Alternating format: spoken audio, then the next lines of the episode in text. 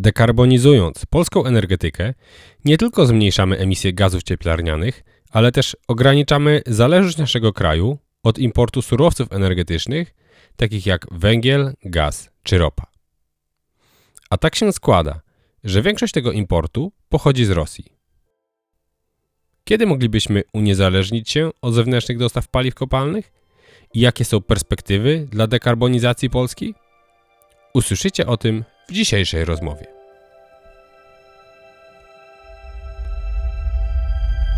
Zrównoważony rozwój to podcast o tym, jakie zmiany są potrzebne w obszarach gospodarki, energetyki i naszego stylu życia, aby uniknąć ekologicznej katastrofy i stworzyć system, w którym kolejne pokolenia cieszyć się będą dobrobytem, bez pogoni za wzrostem i konsumpcją, z poszanowaniem ograniczonych zasobów dostępnych na naszej planecie. Jeśli interesują Cię tematy walki z ociepleniem klimatu, gospodarki obiegu zamkniętego i zielonej energii, to ten podcast jest dla Ciebie. Zapraszam, Paweł Pudło. W dzisiejszym odcinku moim gościem jest e, Tobiasz Adamczewski, dyrektor programu OZE w think tanku Forum Energii. Witam serdecznie. Dzień dobry. Będziemy dziś rozmawiać o mm, dekarbonizacji polskiej energetyki, o perspektywach na tą dekarbonizację.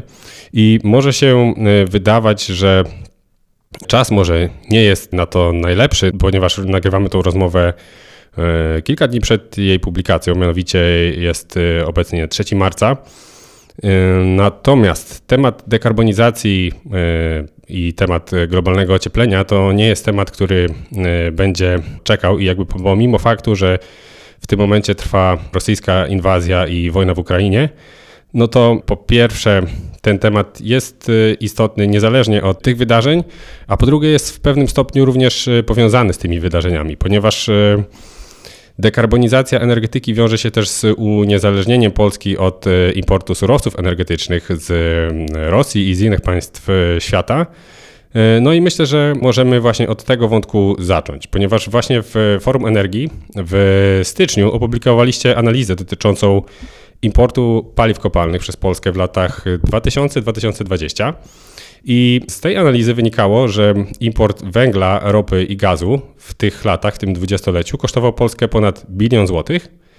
Natomiast e, też import tych surowców e, wzrósł. W przypadku węgla był to wzrost ponad 7,5-krotny to już jest i tak bardzo dużo, natomiast wynika to z tego, że w 2020 roku mieliśmy początek pandemii i sytuacja była zauważalnie inna niż w poprzedzających latach, więc jeżeli weźmiemy jako ten punkt porównawczy rok 2019, no to mamy wzrost aż dwunastokrotny. Jeżeli chodzi o import gazu, to tutaj również y, jest zauważalny wzrost, ponieważ import wzrósł ponad dwukrotnie. No i to zagadnienie jest y, związane z tym toczącym się obecnie konfliktem, ponieważ widzimy, że zależność od importu surowców energetycznych wpływa na to, w jakim stopniu państwa są gotowe zareagować i import surowców wiąże się też z zależnością od dostawców, zależnością energetyczną. No i pytanie w tym kontekście właśnie, co mogłaby zrobić Polska? Oczywiście będziemy rozwijać ten wątek, ale tak jakby e, od tego może e, zacznijmy, niech to będzie nasz punkt wyjścia. Co mogłaby zrobić Polska, aby uniezależnić się od importu tych paliw kopalnych? Tak, pytanie dosyć szerokie, ale i zdecydowanie powiązane y, z sytuacją geopolityczną, ale też y, kwestią ochrony klimatu, bo y, tak na dobrą sprawę mm, wydaje się, że trzeba podzielić ten, ten, ten temat na dwie części. Jedna część to jest taka, co robić teraz, już zaraz, żeby rzeczywiście jak, w jak najmniejszym stopniu dofinansowywać tą, e, tą wojnę rosyjską i poprzez zakup, e, poprzez zakup surowców energetycznych. A, a, a drugi ten element czasowy, on dotyczy tego, co w, w tej perspektywie średnio i długoterminowej możemy zrobić, żeby się na dobre uniezależnić od, od tych surowców energetycznych. I problem polega na tym, że wtedy, kiedy jest się de facto uzależnionym od, od importu, no to po prostu znaczy, że nie da się odciąć, odciąć z dnia na dzień od, od właśnie tych, tych, tych surowców. W, w Polsce sytuacja wygląda w ten sposób, że Jeśli chodzi o, o węgiel tak, i o energetykę konwencjonalną, to energetyka konwencjonalna, ona ten węgiel ma zakontraktowany tak jakby od, od wewnątrz, głównie ze źródeł własnych, z, z, z kopalni naszych. Oczywiście nie mówimy o węglu brunatnym, który po prostu pracuje na, na własnym złożu. Natomiast to, co jest wyjątkowe w Polsce, jeśli chodzi o, o, o węgiel, to jest to, że spalamy go w, w domach, żeby się ogrzać. E, I, I, ten węgiel właśnie to jest e, głównie ta przyczyna, dla którego importujemy węgiel. Bo ten węgiel z Rosji okazuje się, że jest trochę lepszej jakości, trochę tańszy, i po prostu za mniejsze pieniądze można się lepiej ogrzać. Jeszcze mamy oczywiście limity, e, jeśli chodzi o, e, o pył i, i o siarkę i tak dalej, na jakość e, węgla. Więc jeśli chodzi o węgiel, pierwsza rzecz, którą możemy zrobić, i to w, na w miarę szybko, oczywiście tego się nie da zrobić z dnia na dzień, może nawet nie z roku na rok, ale no, efektywność energetyczna, czyli zużywamy tego węgla jak najmniej. To może oznaczać, że ten komfort cieplny wtedy y, może w, w, domu być troszeczkę gorszy. Y, mamy końcówkę tego okresu chłodnego, ale, y, ale już to można, jeśli odpowiadamy sobie na pytanie, co można już od razu zrobić, no to po prostu troszeczkę mniej grzać, tak? Bo trzeba będzie się zaopatrzyć w ten węgiel na przyszły rok i znowu ten węgiel będzie skądś pochodził. I to znowu nie będzie koniecznie ten polski węgiel, może on być rosyjski, chyba że będzie nałożone embargo przez całą Unię Europejską i Polskę i tego rosyjskiego węgla w ogóle nie wiedzie. Ale to by znaczyło najprawdopodobniej, że on będzie po prostu w przyszłym roku jeszcze droższy. Więc oszczędzając węgiel już teraz, patrząc w przyszłość, będziemy mogli y, dwie rzeczy, dwóch rzeczy dokonać. Po pierwsze, zmniejszyć tą emisję y, zarówno gazów cieplarnianych, jak i emisję mm, tą, tą niską, która powoduje smog, a z drugiej strony będziemy już mniej w przyszłości dopychać kieszenie, y, dopychać kieszenie militarne Rosji. I to jest tak krótkoterminowe, jeśli chodzi o węgiel. Jeśli chodzi o długoterminowe, no to y, rzecz jasna, kierunek jest taki, żeby modernizować y, nasze zasoby y, mm, mieszkalne, żeby modernizować nasze domy, żeby nie instalować już więcej kotłów na, na węgiel. Znaczy, oprócz tego, że w ogóle ta cała sytuacja pokazuje nam jedną rzecz, że nie ma czegoś takiego jak stabilne e, ceny surowców energetycznych. No tak, bardzo to było widać e, w końcówce zeszłego roku, no i teraz e, również widzimy, że jakby ta sytuacja rosyjskiej inwazji na Ukrainę nie pozostaje tutaj bez e, znaczenia. Dokładnie tak. Tak jakby dwie, dwie różne, zupełnie różne sytuacje. Tak, pandemia najpierw e, i recesja i był spadek tych cen, później odbicie gospodarcze i wzrost, później jeszcze inflacja do tego i, i, i później myśleliśmy, że o, za rok za, pewnie już te ceny się ustabilizują, a tu nie. A, a tu się okazuje, że, że, że tym razem Rosja. A tym razem Rosja, następnym razem może gdzieś indziej będzie konflikt i też będzie miał miało to wpływ na, na ceny. Więc, więc jeśli chodzi o ten, o ten węgiel, to wiemy, że to, to, to nie jest dobre źródło do ogrzewania domów. Y, koniec, kropka. Zróbmy co tylko możemy, żeby mm, domy y, y, przeszły modernizację, żeby były jak najbardziej efektywne energetycznie, żeby wtedy można było spokojnie przejść na inne formy ogrzewania, mm, najlepiej na pompy ciepła, które mm, po prostu nie emitują niczego. Tak? One oczywiście biorą energię elektryczną z sieci. W zimę nie ma y, dużo słońca, więc y, póki co y, będzie to energia w dużej mierze z, węgla, tylko że przefiltrowane będą te emisje przez elektrownię ale jest to tak jakby, jeśli odpowiadamy sobie na pytanie, co możemy już teraz szybko zrobić, żeby się uniezależnić od, od tego importu, no to, e, no to y, dzisiaj oszczędzamy, odkładamy ten węgiel na przyszły sezon. W przyszłym sezonie kupujemy go jak najmniej, bo na przykład już wymieniliśmy stolarkę okienną, albo ociepliliśmy sobie ściany, albo, y, albo różne inne rzeczy zrobiliśmy w naszym domu po to, żeby tego węgla zużywać mniej. I, i, to, i, to, jest, i to jest węgiel. No to okej, okay, jakby z, w takim razie jeszcze dokończmy ten temat e, budownictwa, bo to jest faktycznie interesujące i jakby to mm, e, źródło e, ciepła, które jakby w, w, przypadku, kiedy mieszkamy w dużym mieście, mamy centralne ogrzewanie, to nie jest aż taka newralgiczna rzecz, aczkolwiek też istotna, myślę, że o tym jeszcze być może wspomnimy w trakcie tej rozmowy. Natomiast jeżeli chodzi o ogrzewanie domów, no to tutaj być może byłoby zadanie dla rządu, żeby coś na kształt programu Mój Prąd skoncentrowanego właśnie na wydajności energetycznej, czyli właśnie ocieplenia domów, wymiany okien, instalacje pomp ciepła. Może jakby tutaj jest to działanie, które powinien, na którym powinien rząd się skupić obok wsparcia dla fotowoltaiki, które było bardzo duże, no ale jakby w ostatnim czasie została uchwalona, zostały uchwalone zmiany w prawie, które doprowadziły do tego, że ta instalacja małych źródeł fotowoltaiki przydomowych e, instalacji nie będzie aż taka opłacalna. Mhm. To do tej fotowoltaiki jeszcze też może kiedyś wrócimy, e, znaczy przy, przy okazji tej rozmowy nawet jeszcze. Natomiast tak, jest program, jest program, e, się nazywa Czyste Powietrze, ono działa od jakiegoś No tak, czasu. ale nie ma zbyt dobrej prasy i nie wiem, czy coś się zmieniło, ale jak ostatni raz patrzyłem na gdzieś tam jakieś statystyki z tym związane, no to horyzont czasowy, jeżeli w takim tempie by dalej działał, no to jest gdzieś w stylu 2-3 dekady, aby wszystkie te piece e, niskiej jakości wymienić.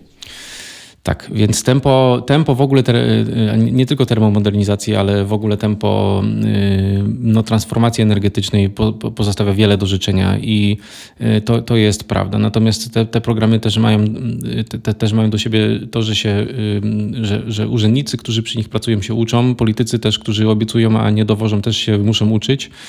I tutaj to, to nie chodzi o to, żeby pochwalić to, jak to było robione do tej pory, natomiast wiemy, że te programy, one ewoluują i E, ten, ten program Czyste Powietrze, e, tak jak do tej pory, nie miał wsparcia, e, nie miał wsparcia w, w postaci możliwości brania pożyczek z banków komercyjnych po to, żeby te, te, te inwestycje te inwestycje przeprowadzać. Teraz już e, taka opcja powinna być. Oprócz tego mm, też jest ulga termomodernizacyjna, która pozwala na to, żeby e, od podatków e, po prostu sobie odliczać wydatkowane pieniądze na, na termomodernizację, na wymianę stolarki okiennej i tego kopciucha, czy na, na, na coś innego. Więc i, też miasta niektóre oferują y, dotacje, co też jest, co też jest in plus. Oczywiście mamy też y, inny problem związany z tym, że rąk do pracy czasem brakuje, że ceny są coraz wyższe i to było też spowodowane tym szybkim odbiciem y, pandemicznym ale to nie powinno nas powstrzymywać y, przed tym, żeby y, się angażować, żeby próbować y, znajdywać te, te, te środki, te, te, tą pomoc. Jest też program Stop Smog, który ma pomagać naj, naj, najbardziej naj, najuboższym. Tam wsparcie ma też zagwarantować gmina. Mm, I, i, i te, te, te rozwiązania one, y, one no, póki co może nie są y, na tyle szybkie, jakbyśmy sobie tego życzyli, ale y, też prawda jest taka, że no, jeśli stawiamy sobie na szali bezpieczeństwo w ogóle i widzimy, że poprzez zakup surowców energetycznych i węgla i tak dalej wspieramy, wspieramy budżet wrogiego państwa, no to wydaje mi się, że w tym momencie te, te te koszty i te, mm, ta wysokość tych inwestycji, ona nabiera trochę innego wymiaru. Tak? Tutaj robimy to już nie tylko dlatego, żeby zaoszczędzić trochę pieniędzy w, w przyszłości, żeby mieć trochę bardziej e, czyste powietrze, chociaż to już i tak powinno być wystarczającą motywacją, ale teraz mamy jeszcze dodatkową motywację, żeby właśnie nie pchać kieszeni e, tym, e, który, którym nie chcemy. No dokładnie, bo w waszej mm, analizie tej właśnie, którą wspomnieliśmy na samym początku rozmowy, wynika, że mm, jeżeli chodzi o import y, surowców, może w przypadku węgla procentowo, jeżeli porównamy to z całościowym zużyciem y, węgla w Polsce, to nie jest to mm, aż tak duże jak w przypadku pozostałych surowców.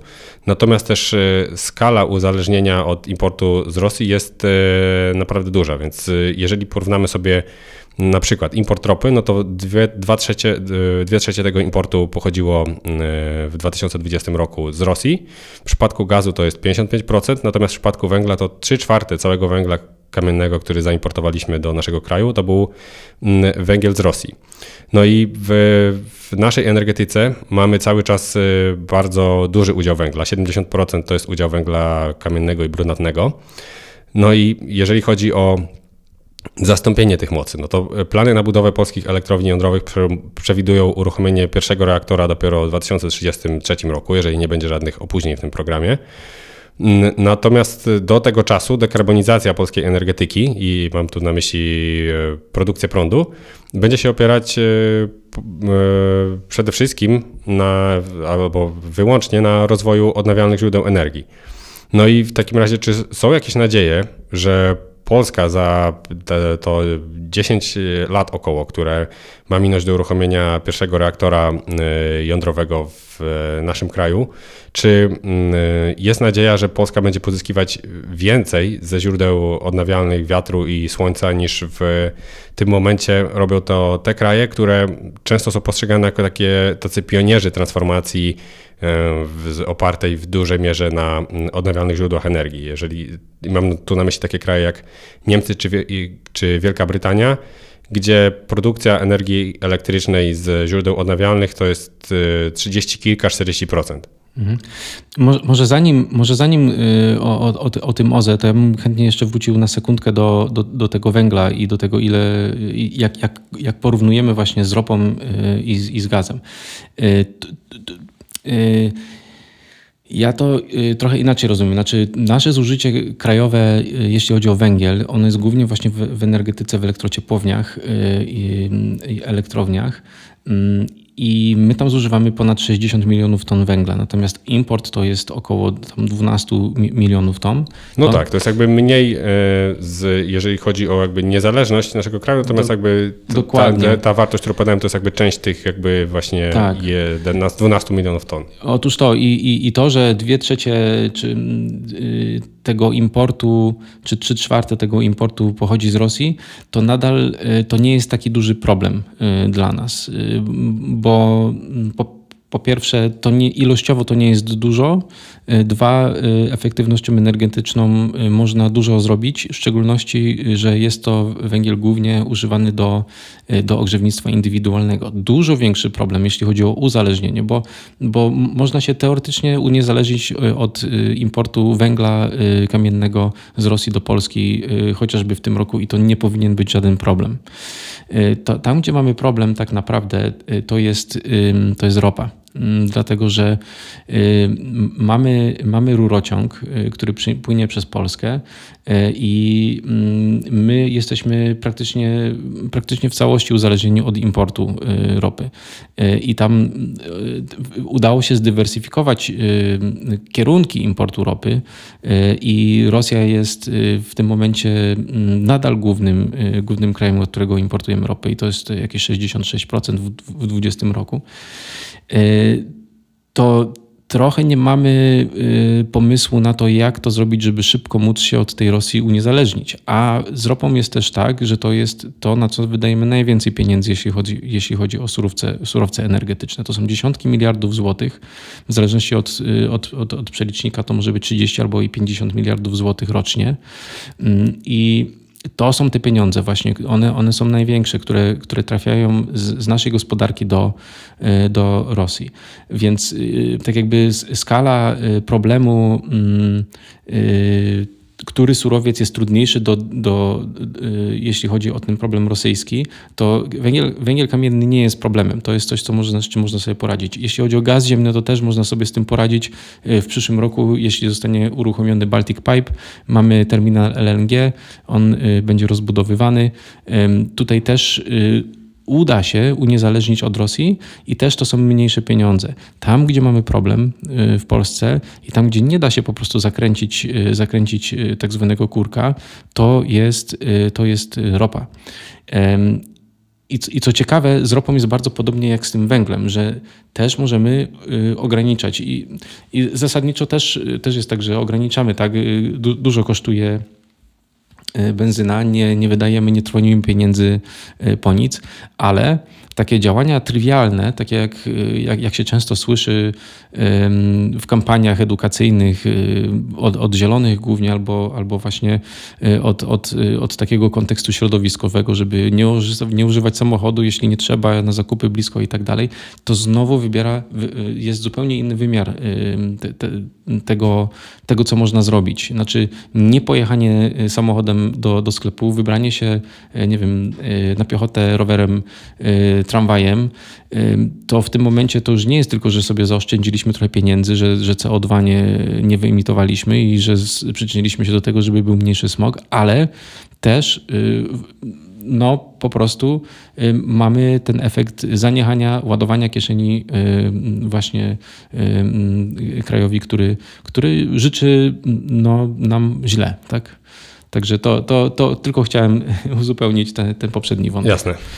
A drugi wątek był o tym, czy możemy sobie rozbudowywać OZE tak jak inni. Tak, tak, tak. Na ile możemy sobie liczyć na to, że jakby to będzie faktycznie nasza ścieżka do dekarbonizacji może się oprzeć na odnawialnych źródłach energii w większym stopniu niż w tych krajach, które cały czas jakby są uważane za te, które inwestowały w ostatnim czasie najwięcej. Jakby czy w ciągu dekady od dnia dzisiejszego, czy tam nawet nieco mniej, jeżeli weźmiemy sobie tą datę 2030 roku, która jest często powtarzana przez y, aktywistów, y, NGOsy środowiskowe, Greenpeace y, i wiele innych organizacji. Czy ta data 2030 roku odejścia od węgla, czy to jest realne, aby faktycznie Polska więcej czerpała energii z OZE niż te kraje, o których wspomniałem, czyli więcej niż 30 kilka, 40%. Tak, tak. To, to, to, jest, y, to jest pytanie, które sobie wszyscy chyba teraz zadają, bo, y, bo mm, mamy, mamy taką sytuację, że nasz miks energetyczny jest postawiony na węglu. Y, ponad 70% w 2021 roku, chyba 71% energii elektrycznej pochodziło z, z węgla brunatnego i, i kamiennego. I to powoduje, że ci e, właściciele tych, e, tych elektrowni węglowych, oni muszą płacić, e, czy oni tak naprawdę muszą kupować uprawnienia do emisji CO2. I przez to, że właśnie uprawnienia do emisji zaczęły kosztować tyle, żeby się za, zacząć naprawdę troszczyć o, o klimat, czyli troszczymy się o, o, klimat, o nas samych dopiero wtedy, kiedy nas zaczyna kosztować. To, to spowodowało, że mm, analizy, które, które my mamy, mm, one były opracowywane y, też przez, y, przez Aurora y, Energy Research. Mm, one pokazują, że jeśli chodzi o ekonomikę wytwarzania energii w, w Polsce, to te bloki węglowe, one będą po prostu wypadać y, po 2025 roku. One będą na tyle, y, na tyle nieekonomiczne, czy, czy na tyle drogo produkować tą, tą energię, że mm, w, w, na rynku energii, w tak zwanym merit order, czyli tam, gdzie ustawiają się najpierw y, te, te instalacje, które są w stanie naj, najtaniej sprzedać energię, to tam oczywiście wchodzą odnawialne źródła energii na sam początek, bo one mają zerowe e, koszty krańcowe wytwarzania. Oczywiście to nie znaczy, że za darmo e, są OZE i za darmo produkują, tyle, że one po prostu kosztują dużo na początek, mają swój koszt kapitału, trzeba o nie dbać, ale nie płacą za, nie płacą za, za węgiel, czy gaz, czy ropę i nie płacą za uprawnienia do emisji, czyli one zawsze będą pierwsze, jeśli chodzi o, o to, kto sprzedaje Y, energię do, do, do sieci.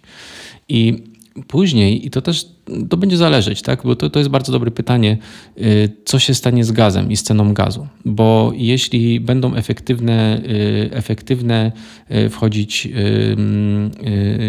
ciepłownie, przepraszam, elektrownie i elektrociepłownie gazowe i ten gaz nie będzie taki drogi jak, jak w tym momencie, i tych uprawnień do emisji one nie będą musiały kupować tak dużo i one będą dużo bardziej elastycznie pracować, czyli to znaczy, że będzie można mm, y, zwiększać produkcję i zmniejszać produkcję w zależności od potrzeb, y, bo, bo, bo wtedy będzie dużo więcej OZE w systemie, to może się okazać, że to właśnie te elektrownie będą wypychać y, cenowo Y, te elektrownie, elektrownie węglowe.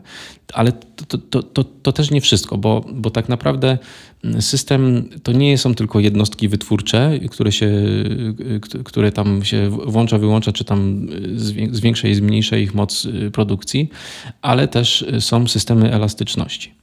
I te systemy elastyczności to na przykład tak zwany DSR, czyli Demand Side Response, gdzie powiedzmy, że grupa odbiorców powiedzmy jakiś, e, jakiś, jakiś zestaw firm, niektóre coś produkują, inne mogą być usługami, się, się zbierają w jeden podmiot i one mogą zaoferować coś takiego, że jeśli by w systemie brakowało mocy, miało brakować mocy, no to oni wtedy mówią, ok, to my, my mm, nasze pobory zmniejszamy.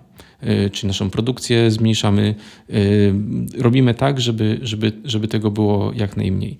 I to powoduje, że zamiast y, dostawiać nowych, kolejnych mocy mm, do systemu, tylko po to, żeby bilansować moc, która cały czas rośnie jej zapotrzebowanie, to to się po prostu redukuje mm, mm, energię, którą się zużywa.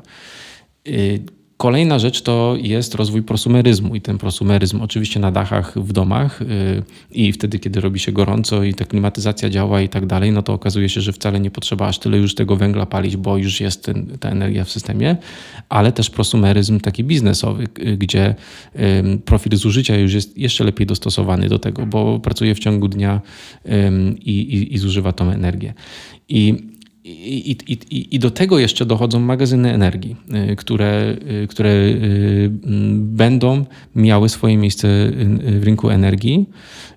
Wtedy, kiedy energia będzie kosztowała bardzo dużo, wtedy, kiedy będzie na przykład za mało słońca i będzie mało wiało, i wtedy te magazyny energii, wtedy, kiedy gromadzą tą energię, gdy wieje, gdy dużo słońca świeci, ją czerpią po taniości, mogą ją wtedy sprzedawać za, za wysoką cenę. I to też jest biznes, który, e, który będzie wchodzić e, w, w, ten, w, ten, e, w ten merit order. I, i, i, I właśnie na koniec można sobie właśnie zadać pytanie, czy w 2030 roku, biorąc pod uwagę te wszystkie elementy, które się na siebie składają, i zarządzanie popytem, i zarządzanie podażą, i właśnie y, tym, y, że, że będzie dużo więcej odnawialnych źródeł energii, które będą miały pierwszeństwo w, w kwestiach kosztowych, to co się stanie z tym węglem? Tak? I, y, i, i, i ile jego będzie? I czy warto sobie stawiać cele, tak jakby ile, ile tego węgla będzie? Mm, no więc tak, cele warto stawiać, y, chociażby dlatego, żeby można było ukierunkowywać y, systemy wsparcia, y, czy to dla odnawialnych źródeł energii, czy to dla systemów właśnie DSR-owych i żeby było mniej więcej wiadomo i żeby można było w sposób kontrolowany wyłączać, wyłączać instalacje, które będą nierentowne. Mm, ale też, też trzeba sobie powiedzieć szczerze, że Y, do momentu, kiedy, y, mm, kiedy nie mamy takiego planu i ten, y, to, to, to bilansowanie, bo też z, inter, z interkonektorów z zagranicy można energię sprowadzać wtedy, kiedy jest za mało, tak? no to trzeba będzie, trzeba będzie rozwijać wszystko dookoła. Czyli to nie jest proste wyłączamy elektrownie węglowe, uruchamiamy OZE, jedno drugie zastępuje i koniec, kropka. Nie, to jest złożony system, jeszcze też sieci elektroenergetyczne są mm, tak jakby y, ty, ty, ty, tym, co w tym momencie może y, być jednym z głównych hamulców do rozwoju odnawialnych źródeł energii. Sieci wymagają y, dużych inwestycji. Wiemy, że są problemy z, z uzyskaniem, z uzyskaniem przyłączenia dla nowych farm fotowoltaicznych, pomimo tego, że bardzo dużo takich projektów powstało, niekoniecznie ze wsparciem, ze względu na to, że po prostu sieci nie, nadążają. Y, nikt nie przewidział takiej sytuacji, że, y, że energia będzie tak droga, y, z drugiej strony, że fotowoltaika będzie tak tania, akurat w tym momencie i, i, i mamy taki, taki trochę no, taką sytuację, gdzie można by zdecydowanie więcej, inwestorów na pewno by się znalazło chętnych yy, i ten rozwój OZE mógłby być bardziej dynamiczny niż jest, natomiast, yy, natomiast mamy jakieś bariery, z którymi trzeba będzie się zmierzyć. Okej, okay, czyli mamy ten e, kilka wątków tak naprawdę. Mam nadzieję, że uda nam się o wszystkich z nich, jakby każdy z nich, z nich zgłębić. Mamy elektrownie czy tam ciepłownie gazowe, które mogą zastępować węgiel wtedy, kiedy mamy niewielką generację z źródeł odnawialnych. Mamy inwestycje w sieci przesyłowe, mamy inwestycje w magazyny energii. Natomiast jeżeli chodzi o tą kwestię kosztową, tak by, że nie inwestowaliśmy w sieci przesyłowe, ponieważ nikt się nie spodziewał, że energia będzie tak droga. To jakby chyba trochę pokazuje nierozsądek polskiego myślenia o mm, energetyce, o transformacji energetycznej, bo jakby to, że będziemy musieli odchodzić od energii z paliw kopalnych, niezależnie od tego, E, czy ona będzie droga już w 2021, 2022 czy 2025 roku, no to jakby chyba można było się spodziewać, że trzeba będzie inwestować w system przesyłu sieci energetycznych w taki sposób, aby on mógł współpracować z większą ilością e, energii z źródeł odnawialnych, takich właśnie jak e, fotowoltaika. No i mm, właśnie pytanie, mm, na ile jesteśmy w stanie w ciągu kilku lat e, zmodernizować e, nasze sieci przesyłowe? Bo, no bo jeżeli chodzi o instalacje fotowoltaiczne, e, no to dosyć często się słyszy mm, też od ludzi, którzy mają mikroinstalacje przydomowe, że w szczycie generacji tak naprawdę ta instalacja nie działa, ponieważ w, w sieć nie jest w stanie przyjąć całej tej energii. E, no i skoro to dotyczy nie tylko małych instalacji, ale też jakby dużych farm fotowoltaicznych, z którymi jest problem, aby mm, pobierać tą energię, którą e, one generują, aby wykorzystywać ją w całości, no to czy w inwestycje w sieci przesyłowe to jest e, coś, co jesteśmy w stanie w ciągu kilku lat nadrobić, te jakby zaległości z ostatnich, ostatniego mm, okresu kilku czy kilkunastu lat, czy to jest coś, co może położyć się cieniem na polskiej transformacji energetycznej. Tak, to, tutaj jest kwestia, przede wszystkim jest pla, kwestia planowania. E, mamy problem, i to jest duży problem. I on, on, on, on jest taki, że planowanie strategiczne jest, jest zazwyczaj ileś lat do tyłu za tym, co się dzieje na świecie. I mamy polską energety- y, mamy y, Krajowy Plan na rzecz Energii i Klimatu i tak zwany PEP 2040, y, czyli polityka energetyczna, która patrzy nawet do, do, do 2040 roku. I to są dokumenty, które są zdecydowanie za mało ambitne. Z jednej strony mówiąc ambitne, a z drugiej strony tak naprawdę nie są nierealistyczne, bo to, co wydawało się, że może być ambitne ileś lat temu, okazuje się, że nie przystaje do dzisiejszych warunków. I to jest taki problem, mi się wydaje, y, y, takiej specyfiki Polski przez to, że, mm, że mm, no, nasza polityka y, zazwyczaj była taka hamulcowa wobec polityki klimatyczno-energetycznej Unii Europejskiej. I wydaje mi się, że urzędnicy do tej pory mają tak, że się boją po prostu do, do dokumentów strategicznych dawać jakieś cele, które mogłyby, które mogłyby wyjść naprzód. Tak? Czyli skoro strategia negocjacyjna Polski jest taka, że trzeba jeździć do Brukseli i cały czas powtarzać, że się nie da, no to nie można w Polsce produkować dokumentów strategicznych, w których by się pokazało, że się da albo że się w ogóle chce. I potem, jak w dokumentach strategicznych nie ma, e, nie ma napisane, że się da, albo że się chce, albo że, się, albo że można w ogóle zaplanować, to to pokutuje tym, że, że, wszystkie inne, że wszystkie inne instytucje, które mają czerpać wiedzę albo mają traktować jako wskaźnik to, co się w tych dokumentach strategicznych znajduje, one po prostu rozkładają ręce albo po prostu się nie szykują na te zmiany. I dokładnie to się stało e, w moim odczuciu z sieciami. I teraz tak, tutaj bym też z jednej strony znaczy chciałem uporządkować, bo te sieci przesyłowe to, to są te sieci wysokiego napięcia i te sieci wysokiego napięcia są, są dobre w Polsce i, i, i tam będą wymagane oczywiście inwestycje. E, największe, jedne, z, jedne z większych inwestycji będą dotyczyły wyprowadzenia mocy z, z energetyki wiatrowej na morzu, e, bo to jest coś zupełnie nowego i, i, i tutaj będą setki milionów złotych potrzebne na, na, na, na te inwestycje. Natomiast Natomiast z tymi sieciami dystrybucyjnymi tu jest kłopot, bo bo tu jest dużo do, do, do, zrobienia i myśmy się przyglądali rzeczywiście przynajmniej tej kwestii y, pro, prosumentów. W zeszłym roku wypuściliśmy raport na ten temat y, i, i tam analizowaliśmy właśnie, co tak naprawdę stoi u przyczyny, że zostało zmienione prawo dotyczące prosumentów, bo, bo do, dotychczas ono było mm, tak skonstruowane, żeby, żeby się jeszcze tam mnóstwo dotacji różnych było zrobionych, ale żeby się mniej więcej spinał y, ten biznesplan dla, y, dla, dla prosumenta, ale został zmieniony system rozliczania po to, żeby wyhamować właśnie rozwój prosumeryzmu. I, I, jedna z przyczyn, która była podawana, to było właśnie, że sieci nie wytrzymują albo że to jest złe dla sieci.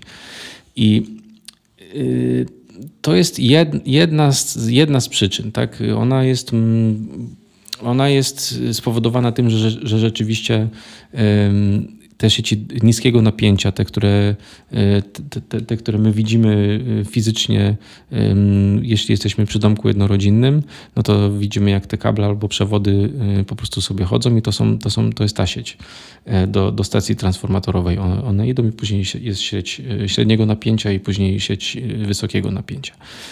I mm, tutaj jest dużo do zrobienia. Znaczy, Przede wszystkim, i to szczególnie po jakichś właśnie wichurach, y, widać, że y, sieć jest niedoinwestowana przez to, że nadal używane są w wielu miejscach y, przewody napowietrzne, gołe które, które po prostu no, nie wytrzymują warunków pogodowych.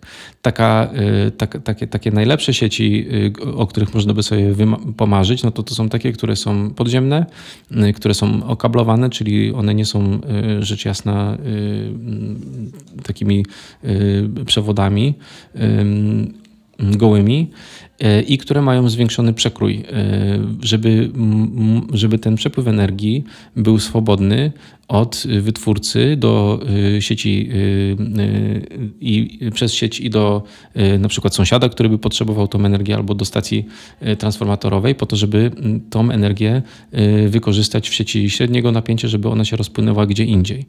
Mm, I w momencie, kiedy nie ma tych warunków spełnionych, kiedy te przekroje są, są małe, wtedy, kiedy, kiedy sieci transformatorowe nie są przygotowane na, na tego typu zjawiska, no to rzeczywiście Y, napięcie jest podbite na, na tej sieci niskiego napięcia, co y, gdyby nie było żadnej reakcji na to, no to wtedy mogłoby powodować y, uszkodzeniem sprzętów elektronicznych w naszych domach.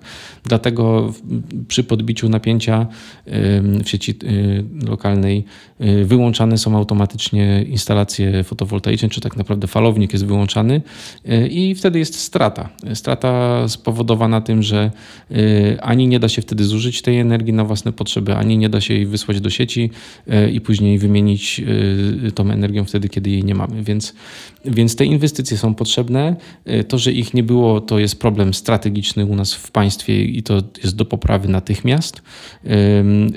Te, te, te plany na rzecz energii klimatu, one muszą być zmieniane co parę lat. Polska powinna przygotować zaktualizowaną wersję za rok i pół tak naprawdę i wysłać do Brukseli.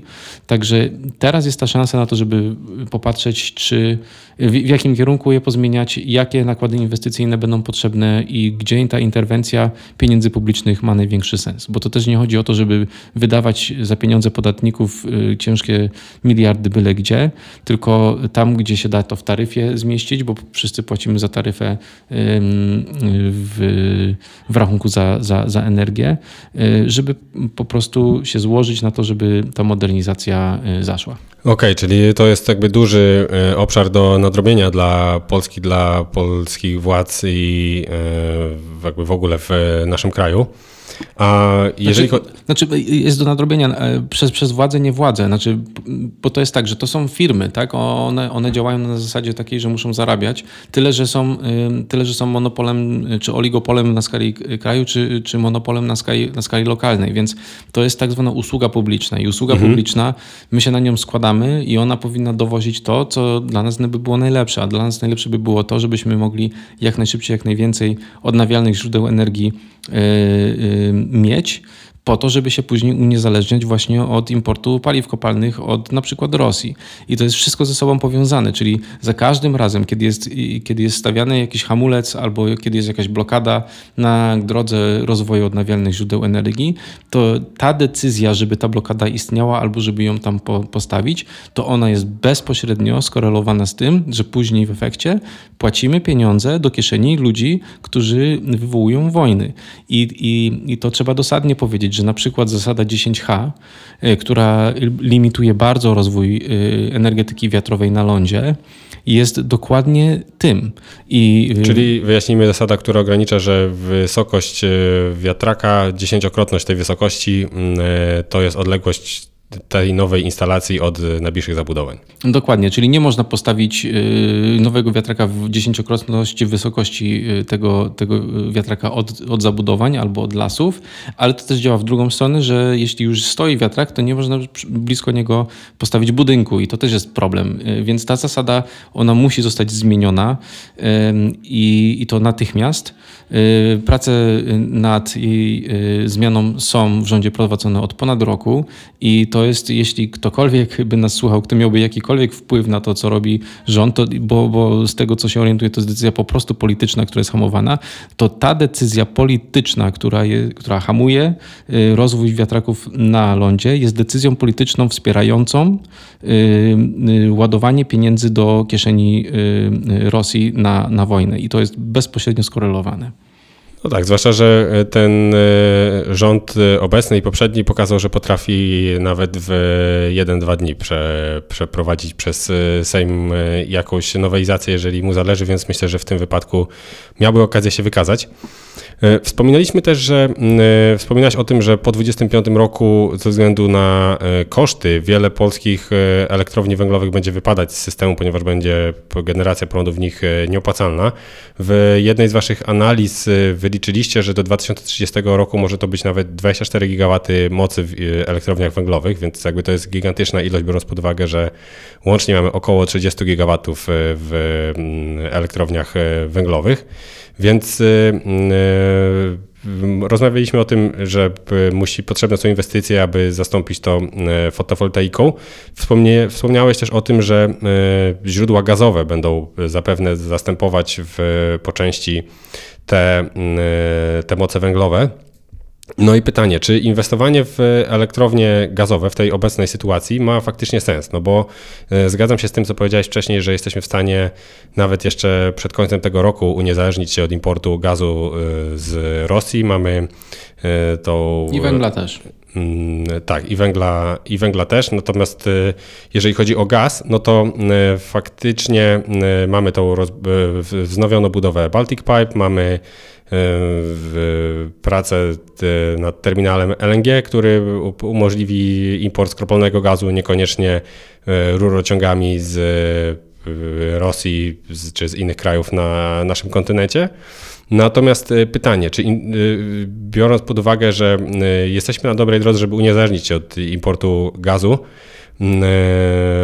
od importu rosyjskiego gazu, czy inwestowanie w elektrownie, dodatkowe elektrownie gazowe ma w tym momencie sens? Bo pewnie jak ta zależność wzrośnie, jeżeli będziemy musieli stawać w dużym stopniu na gaz, więc pytanie, czy nie znajdziemy się w takiej sytuacji jak e, Niemcy, nasi sąsiedzi e, albo i wiele innych krajów europejskich, które w sytuacji, kiedy e, Rosja przygotowując się do wojny wydaje decyzję polityczną Gazpromowi, aby zmniejszyć przesył gazu do Europy, żeby wywrzeć presję, nie pozwolić uzupełnić stanów magazynowych, a akurat się to złożyło z czasem, kiedy e, było bardzo mało e, wiatru przez pewien okres, oczywiście zima, więc jakby ze źródeł fotowoltaicznych też energii niewiele. I okazało się, że ten gaz był kluczowo istotny i e, dochodziło do takiej sytuacji, że po pierwsze wzrasta zależność od Rosji, od importu gazu z, z Rosji, więc pytanie, czy będziemy w stanie utrzymać tą niezależność, jeżeli już ją zbudujemy, a dwa, że czy nie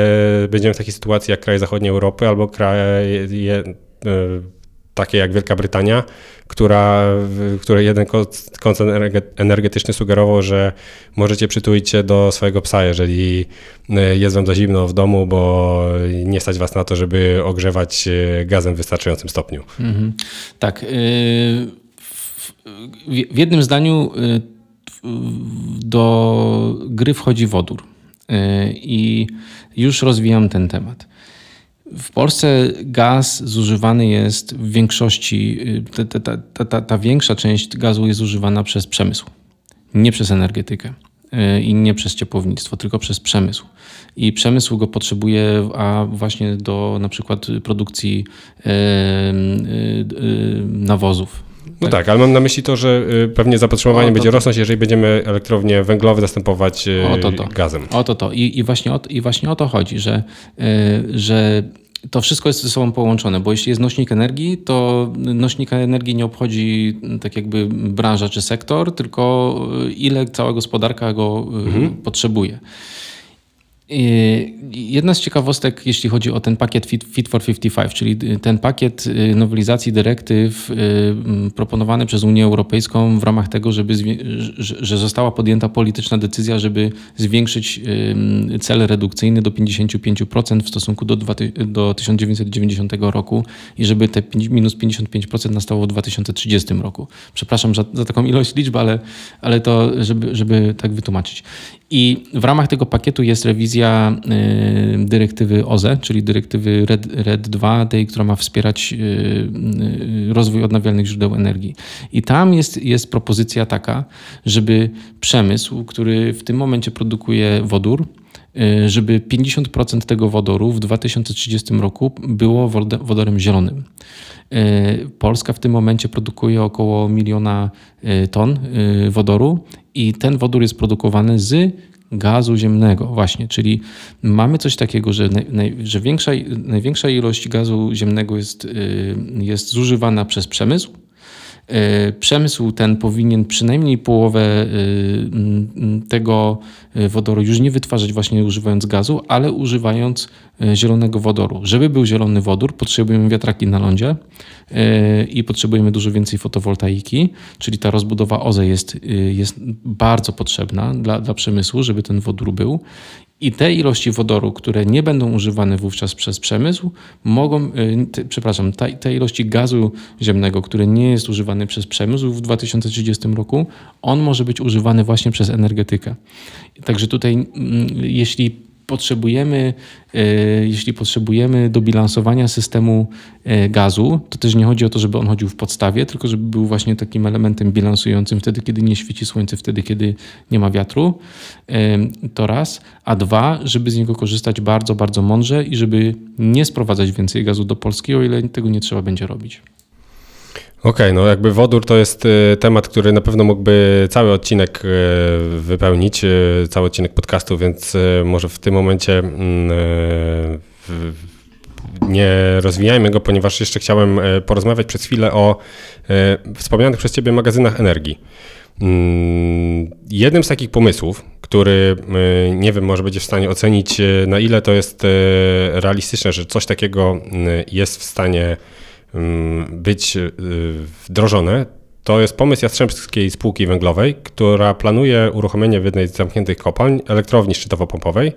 Y, I elektrownia szczytowo-pompowa, może wyjaśnijmy, to jest y, taka elektrownia, która ma jeden zbiornik nieco wyżej, drugi nieco niżej i zazwyczaj to jest w, na przykład w górskich biegach rzek naturalnie się to jakby buduje elektrownię E, wodną, która jest w stanie przepompować wodę wtedy, kiedy prądu jest e, mnóstwo, jest taniej do górnego zbiornika, po to, żeby w tym górnym zbiorniku był e, zapas dla generacji tego prądu w, w momencie, kiedy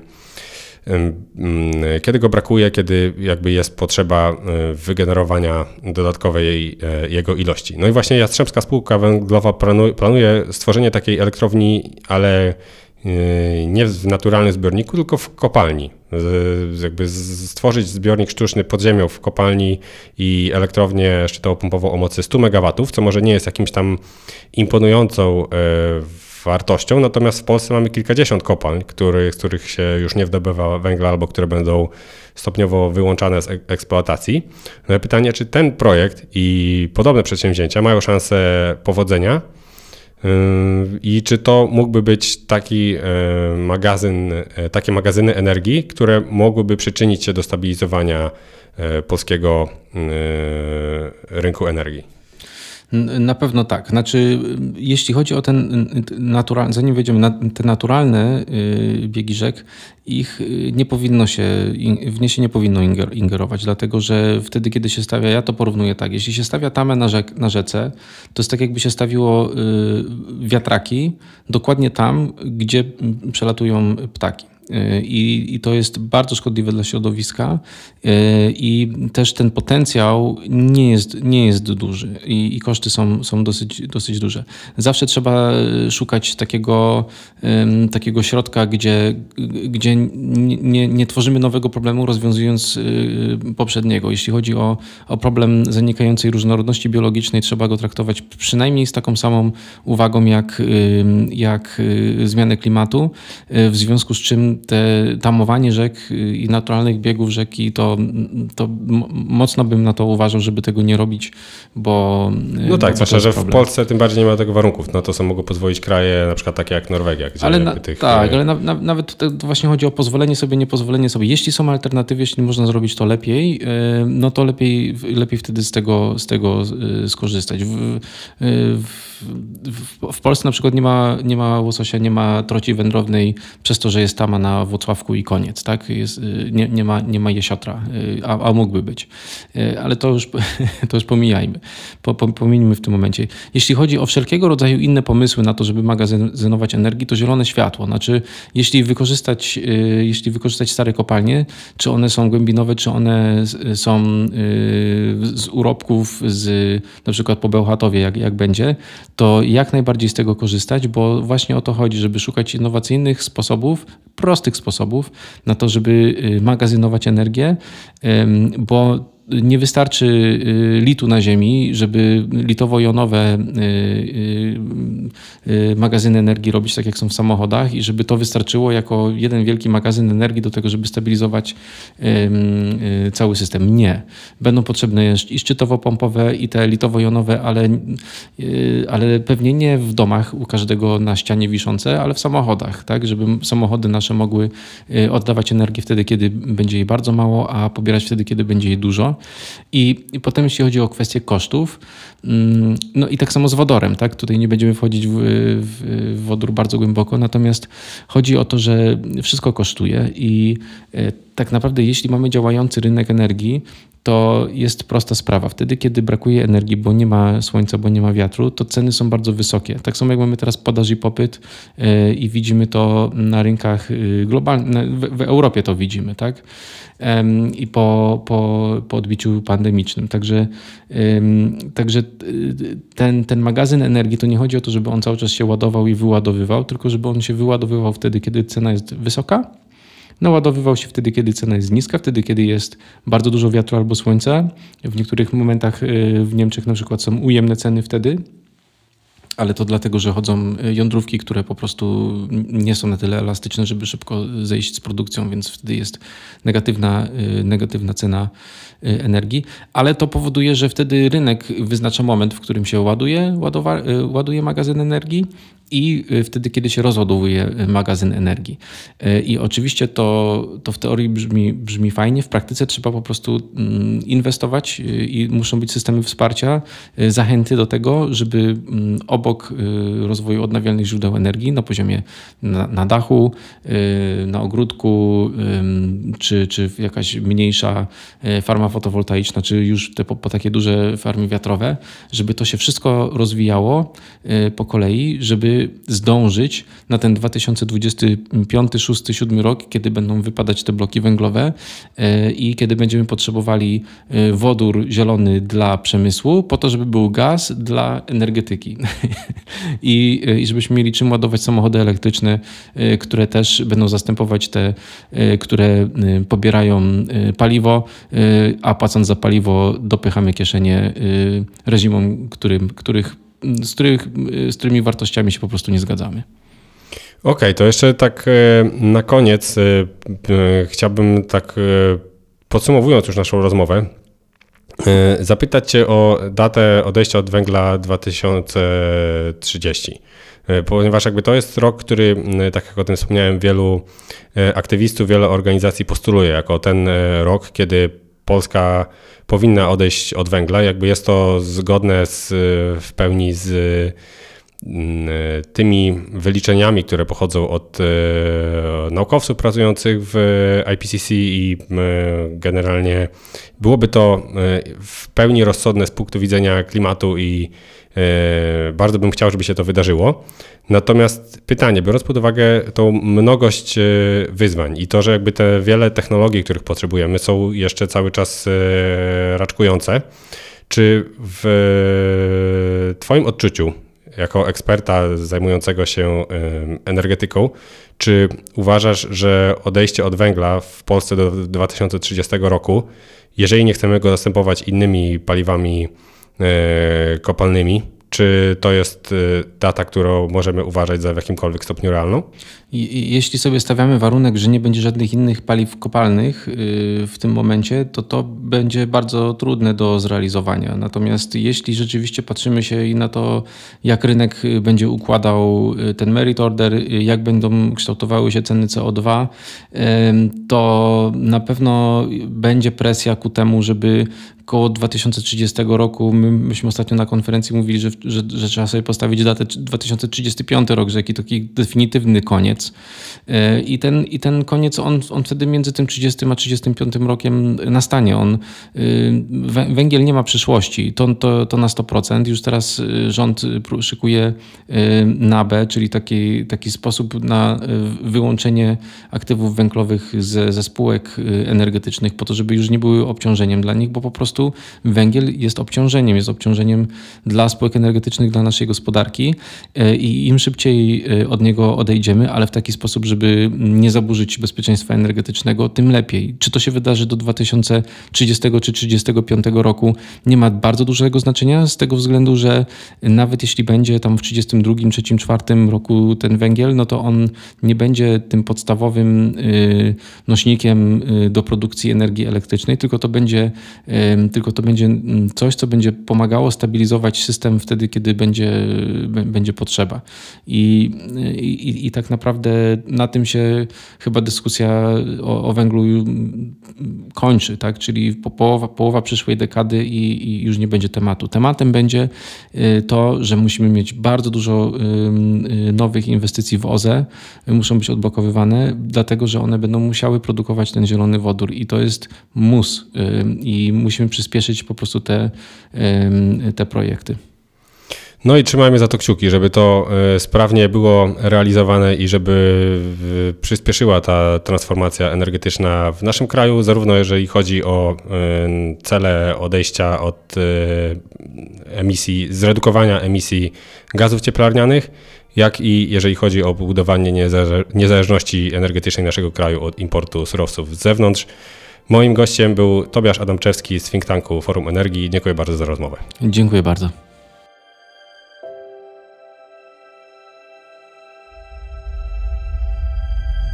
W dzisiejszym odcinku to już wszystko. Jeżeli zainteresowała Cię ta rozmowa, zachęcam do podzielenia się nią w mediach społecznościowych. Pomoże mi to dotrzeć z poruszanymi tutaj treściami do większego grona odbiorców. Zachęcam także do subskrybowania podcastu Zrównoważony Rozwój. Dzięki temu dowiesz się o nowych odcinkach, gdy tylko się ukażą. Na dziś to tyle. Do usłyszenia.